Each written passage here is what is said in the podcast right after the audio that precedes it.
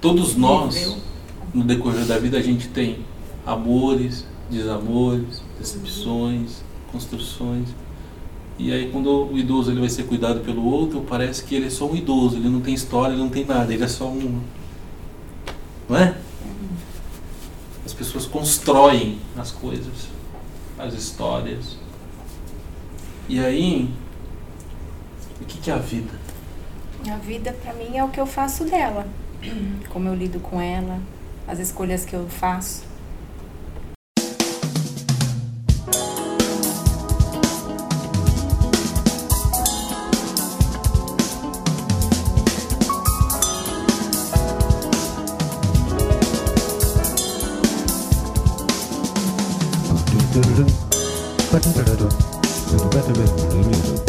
Bom dia, boa tarde, boa noite. Meu nome é Williams Fiore e nós estamos começando mais um Gerocast. Hoje, pessoal, nós temos um Gerocast bem, bem, bem especial. Eu dei uma aula é, no curso de pós-graduação do Hospital Albert Einstein, é, a pós-graduação em gerontologia. E no final da aula, é, geralmente eu faço um bate-papo com os alunos e eu resolvi gravar esse bate-papo com um gravador de voz ali. E, e, aí deixei na íntegra gravando esse, essas reflexões sobre envelhecimento, sobre gerontologia e sobre as questões é, da velhice também. O áudio ele não tá muito, muito bom porque eu liguei o microfone no meio da turma ali um, e deixei gravando. Então, assim, é, tem um pouco de ruído, dá para ouvir um pouco do ar-condicionado de fundo, né, tem alguns picos aí no áudio, mas o que vale foi é, justamente a gente poder é, documentar esse momento dos alunos ali, que era um dos últimos dias de aula deles, e super importante também, tá bom? É isso aí, gente, vamos ouvir aí. Um grande abraço, até mais.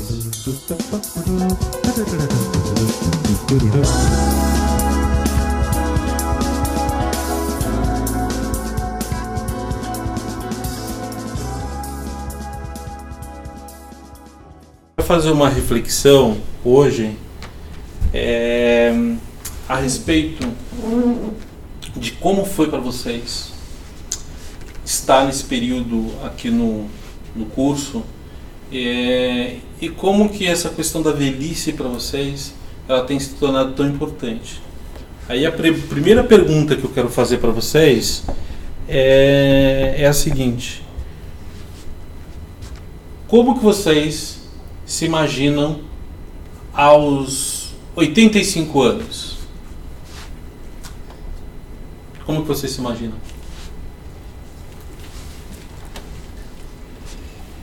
Trabalhando.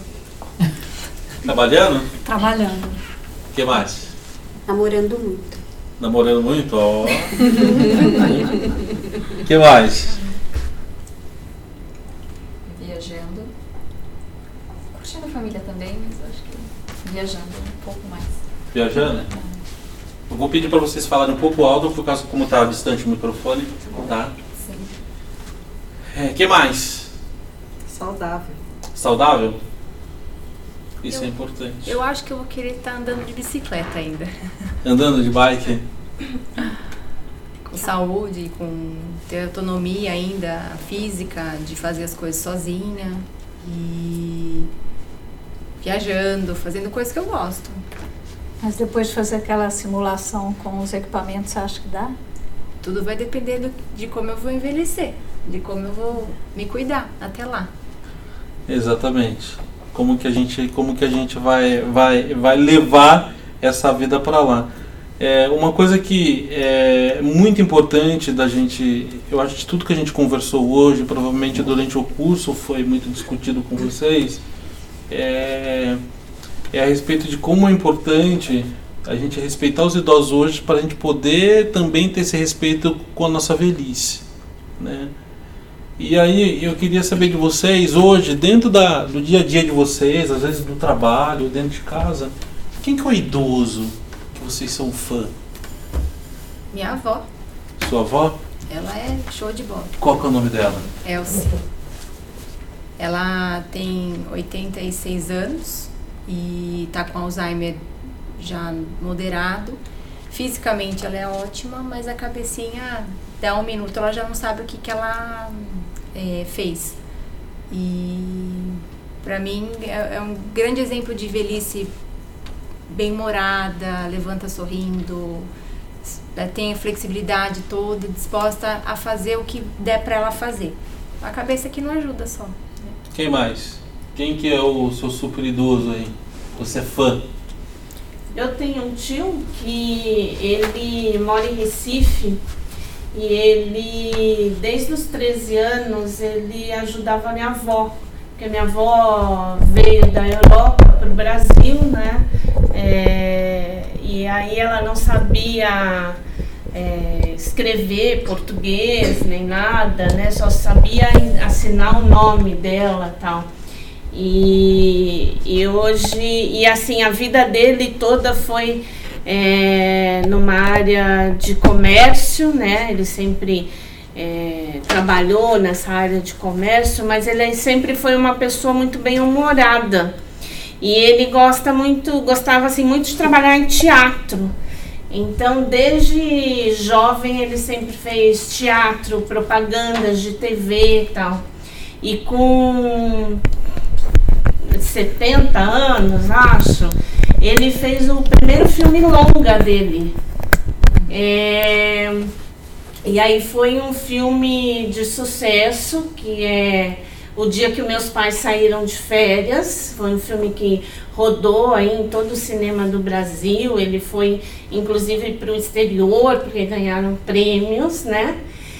E eu até fico emocionada, porque ele é um cara que luta muito.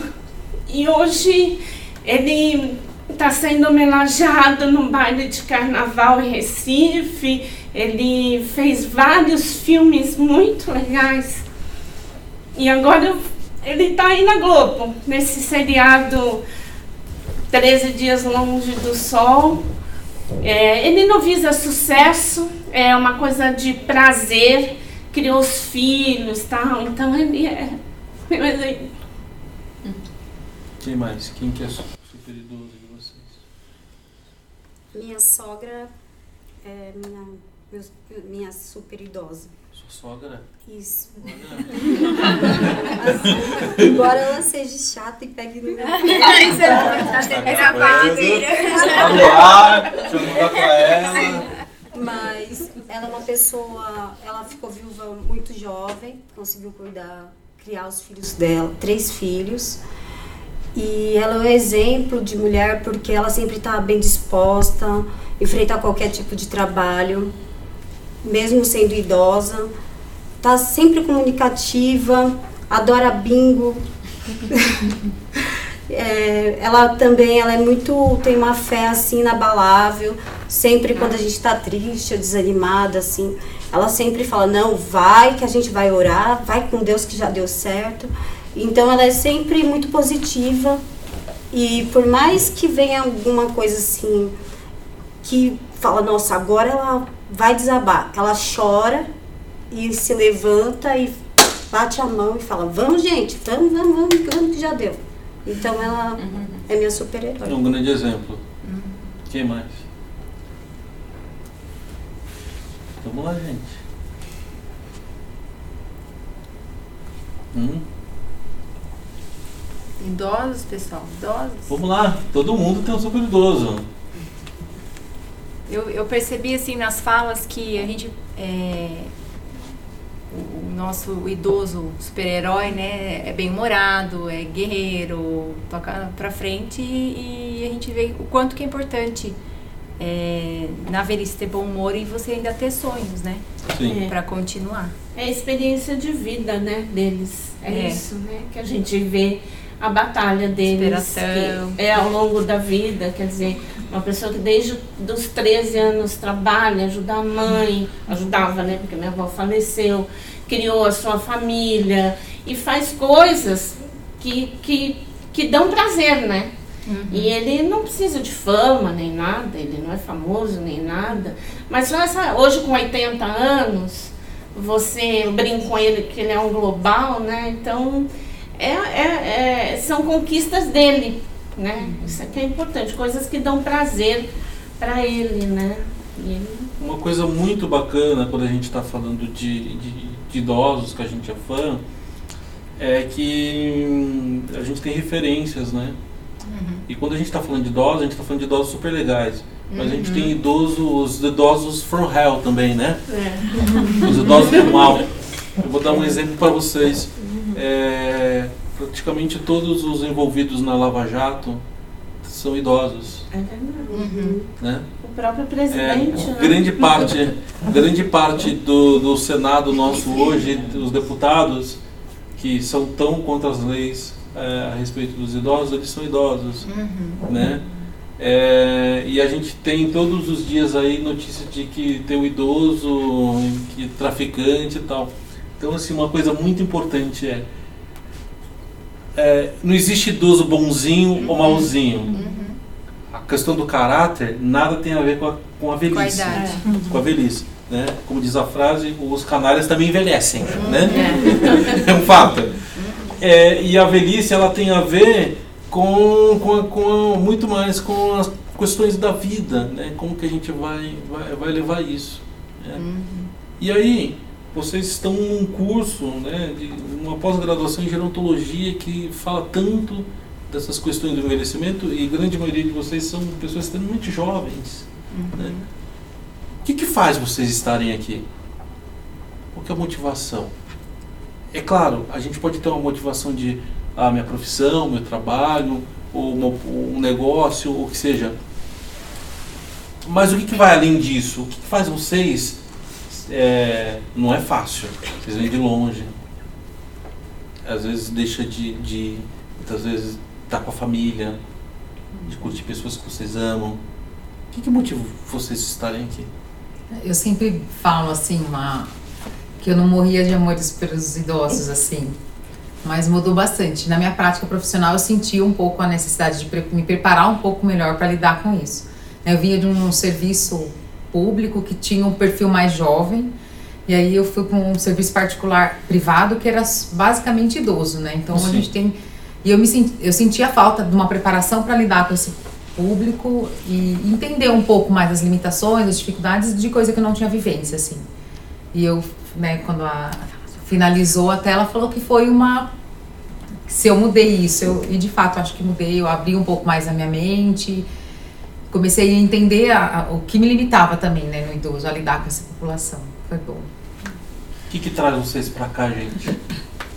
Eu, eu- o que me trouxe para cá foram os meus pais. Eu observei muito de perto a velhice dos meus avós, que é bem tradicional brasileira, ficaram velhos e foram morar na casa dos filhos. E vi meus pais morando numa casa grande, sozinhos, com os meus irmãos morando fora do país, eu em outra cidade.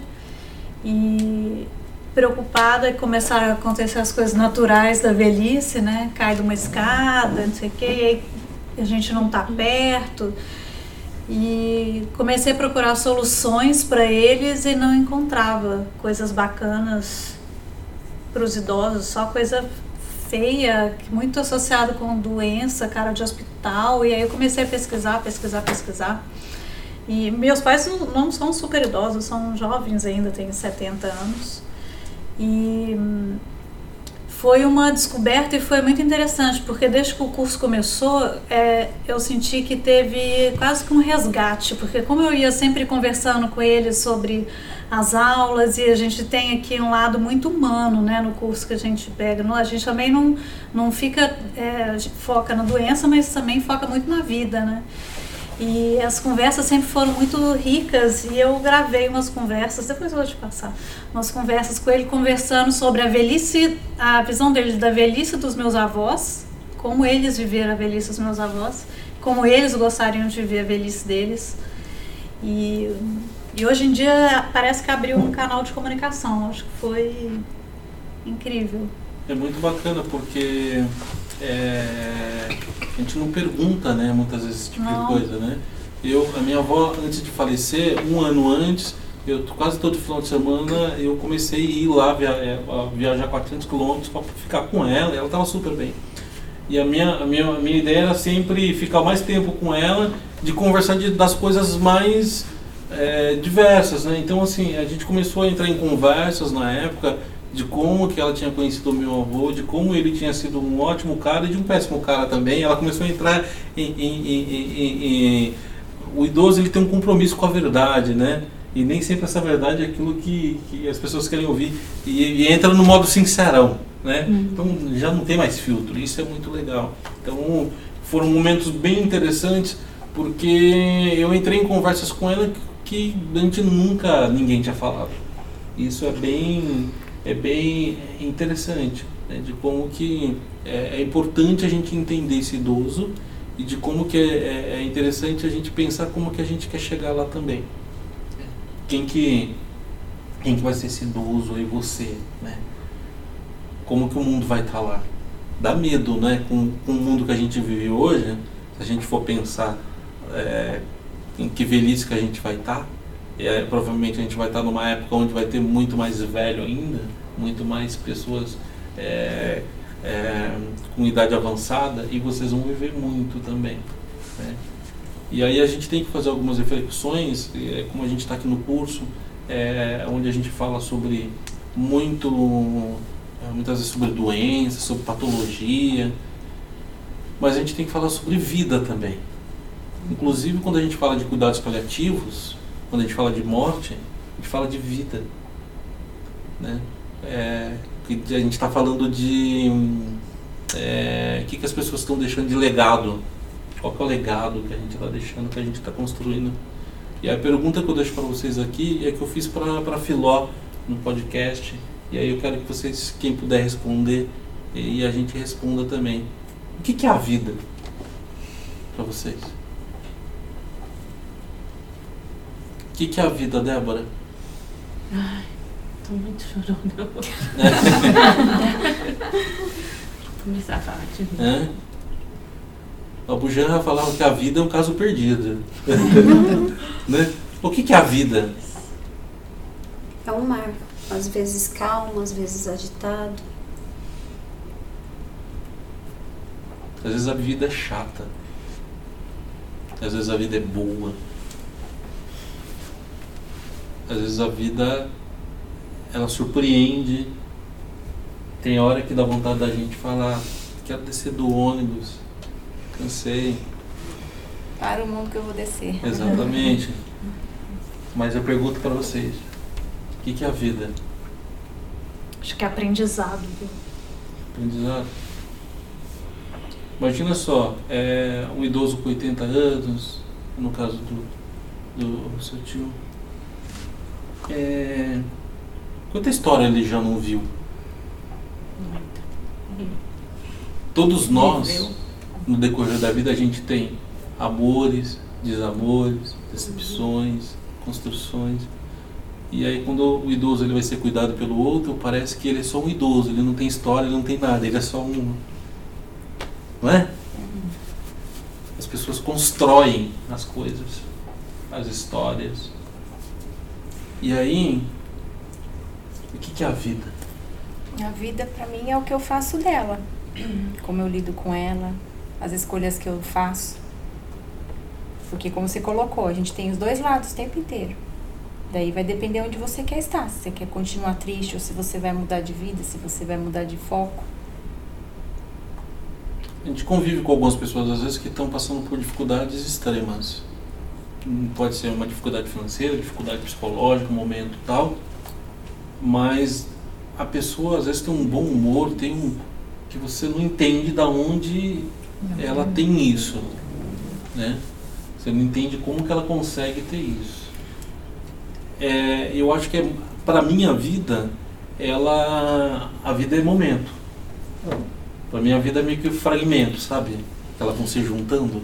Eu, não, não existe assim um ideal, a vida é ideal. Eu acho que a vida ela é, é o que a gente vive hoje, que talvez vai ser amanhã o que é hoje, eu vou falar, putz, eu achava mó legal aquilo, não tinha nada de legal. Quando você era extremamente jovem, adolescente, você gostava de uma banda, um artista, não é? Você gosta desse mesmo artista hoje? Ou você olha para trás e fala assim, eu tenho vergonha. Você tem vergonha de você? Nós mudamos de fases, né? Cada é? momento, né? Eu continuo gostando do que você gostava. Eu sou um cara, eu sou um cara que eu parei nos anos 80, assim, eu não sei, não sei mais, né? Eu ouço as mesmas e assim, aí eu falo, putz, eu sou um Eu cara sou velho. saudosista. Porque é, eu fico, sabe, me recuso a qualquer outra coisa. é, e é muito engraçado. Às vezes a gente fala assim, pô, o idoso é um cara saudosista. E a gente também é, Eu sou. né? também. A gente é bem saudosista, a gente fica meio que pilhando numas coisas assim, às vezes buscando. E a. e- É uma, tem muito a ver com a moda, né?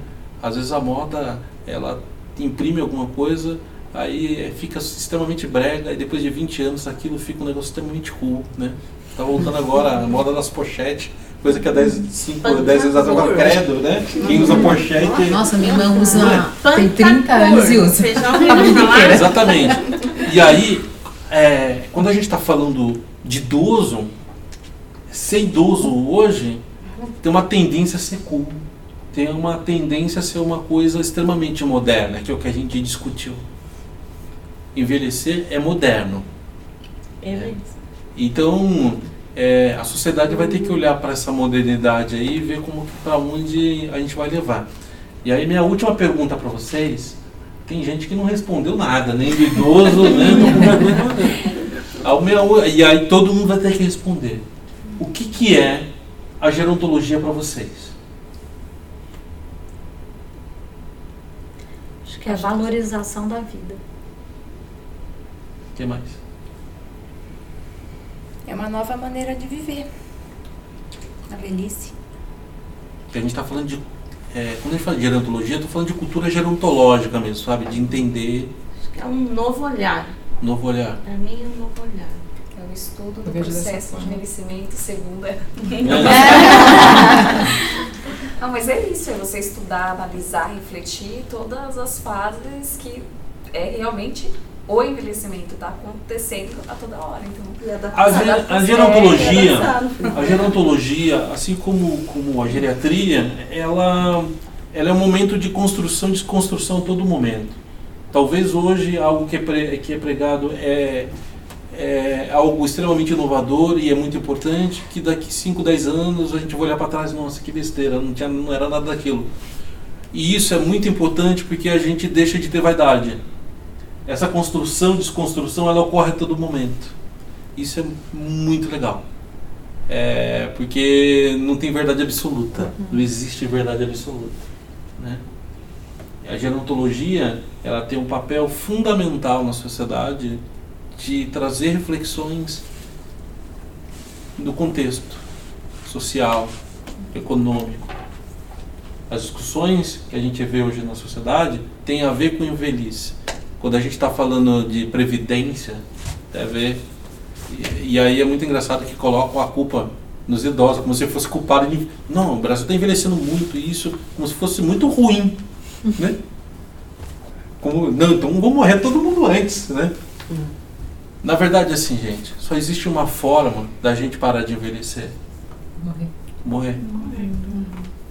Não tem outra forma. E cada vez mais a gente vai ter idosos e velhos e a gente precisa de vocês. São vocês que vão fazer essa, essa, essas mudanças. São vocês que vão trabalhar, que vão desenvolver projetos.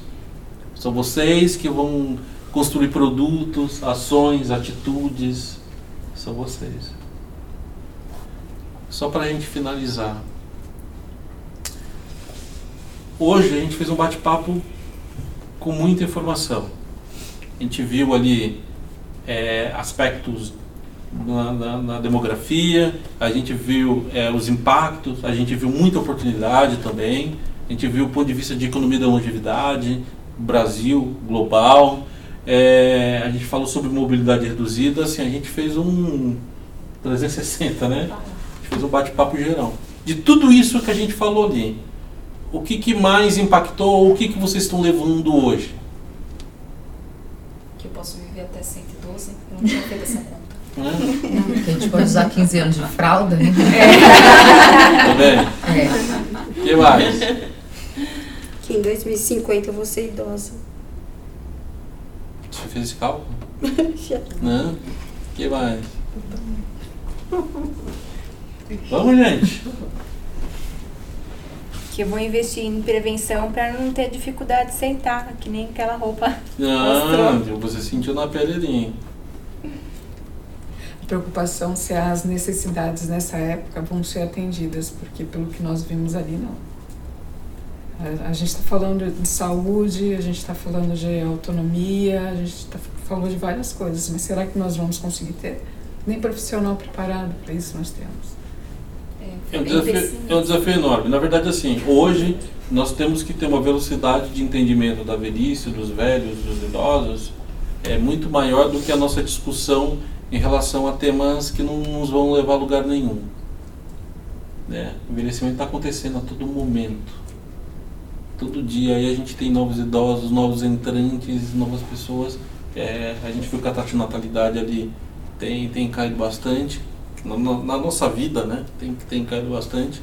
Mas o ponto principal é como que a gente vai chegar lá, quem que vai chegar lá e como que a gente vai chegar lá o grande segredo hoje e o grande desafio global do envelhecimento não é mais somente a gente ter os 112 anos ou viver os 90 ou 100 anos, mas é dar vida a esses anos ganhos.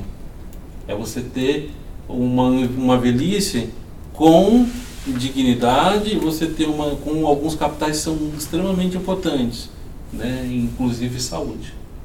Eu não vejo sentido em você viver muito sem ter nenhum tipo de, de eh, qualidade. É, perde um pouco, perde um, um pouco sentido e a gente precisa muito pensar nisso. Como que a gente vai chegar lá é, e o que, que a gente vai fazer para isso também.